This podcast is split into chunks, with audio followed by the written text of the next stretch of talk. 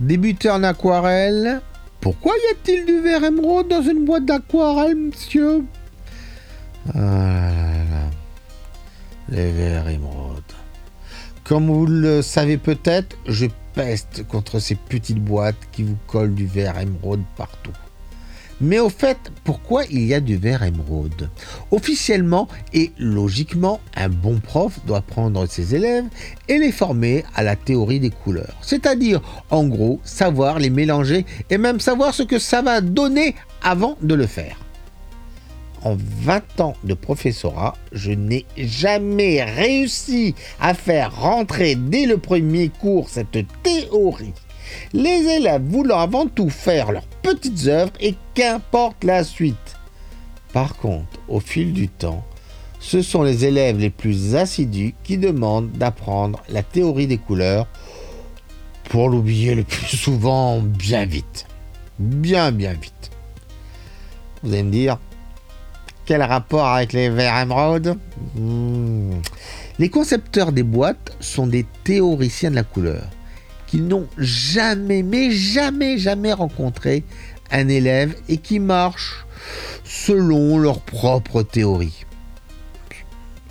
Théorie viable, évidemment, mais vous allez suivre la, la- la suite.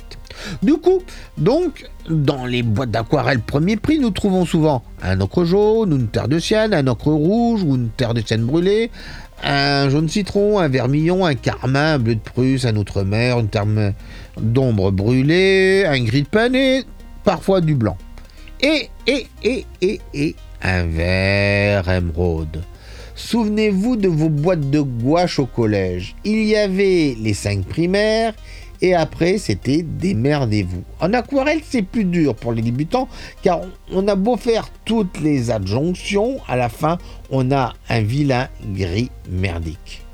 On peut dire que les cinq primaires en aquarelle sont au nombre euh, de 10, 12, mais ça, on en reparlera une autre fois.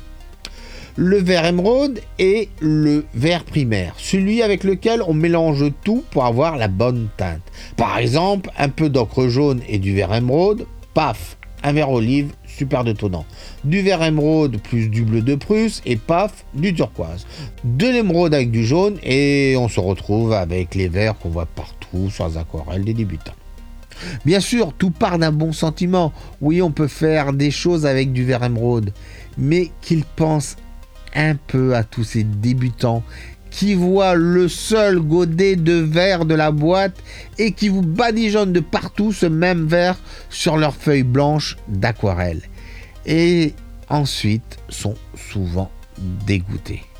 Oui, oui, oui, oui, oui, oui, oui, oui. Les profs sont responsables. Mais quand ces mêmes élèves n'ont pas de prof et apprennent via mes vidéos ou d'autres sur le net, nous arrivons encore à des verres sous LSD.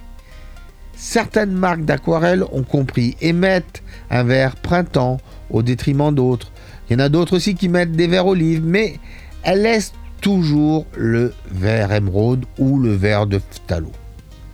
Je pense au plus profond de moi que de laisser ces théoriciens et autres pros du marketing à la conception de leur boîte premier prix font par contre-coup le désamour de l'aquarelle par le grand public qu'ils trouvent du coup trop compliqué, n'arrivant jamais à avoir la bonne couleur.